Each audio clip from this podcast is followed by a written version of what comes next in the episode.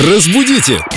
Далее! Друзья, я разбудила филолога Юлию. Здравствуйте, Юля. Ой, доброе. И сегодня у нас гласные Да, или да, да. согласные. Да, вы знаете, очень, мы, по-моему, уже говорили об этом, может быть, даже неоднократно, но очень часто встречается ошибка, которая вот прям режет слух и сердце.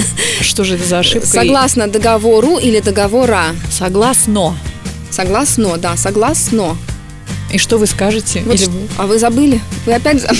я пропустила снова. Согласно договора. Нет, я скажу то, что мне пришло в голову вторым. На самом деле, А, согласно слава богу. договору. Как вы ловко выкрутились. Я находчивая. Да, действительно. согласно договору, который Да, заключен согласно ранее. кому, чему, и это единственный правильный вариант.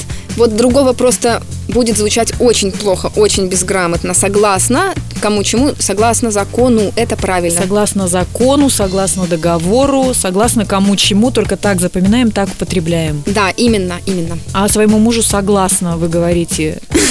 Согласна. А Согласна. Облегченно. Согласна. Я за политику соглашательства. Да. Но это мир в семье и вообще мир на планете. Но при этом отстаивать свои условия. Согласно Тихонечко. тихой своим сапой, принципам. так. Да, да, слушайте, в этом что-то есть. Спасибо, Юлия, друзья. Вам и тоже. Вы, Вы и вы меня тоже, научили. да, молодцы.